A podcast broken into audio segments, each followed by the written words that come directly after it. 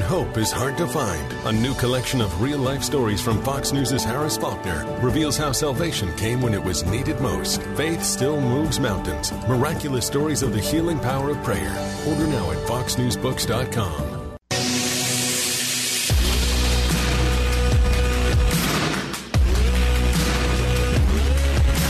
What you need to know when you need it. It's Kevin McCullough Radio.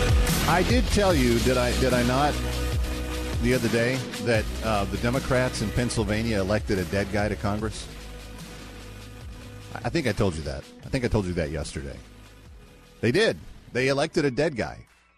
So they, with with three specific elections in the last two cycles, they elected a dead guy.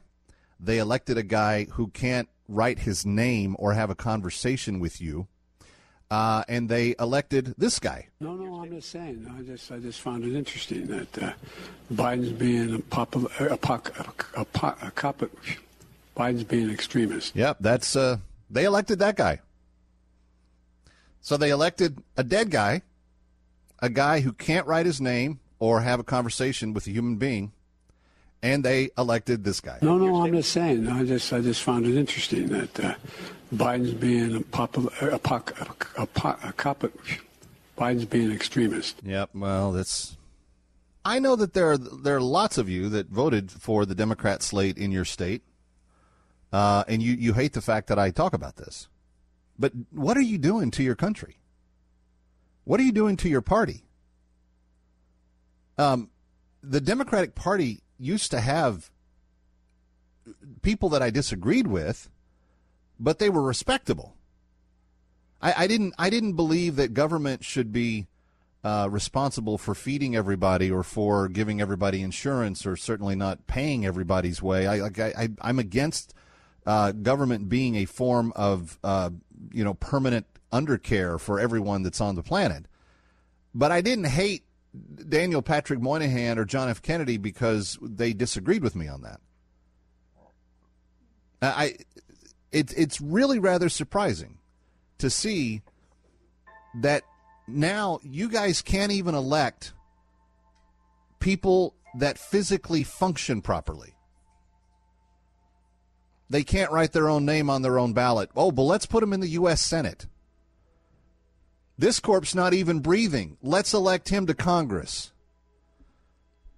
And then you got this guy. No, no, I'm just saying. I just, I just found it interesting that uh, Biden's being a popular, a, a, a, a cop, Biden's being an extremist. Yep, that's uh, that's the pride and joy of the future of the Democratic Party.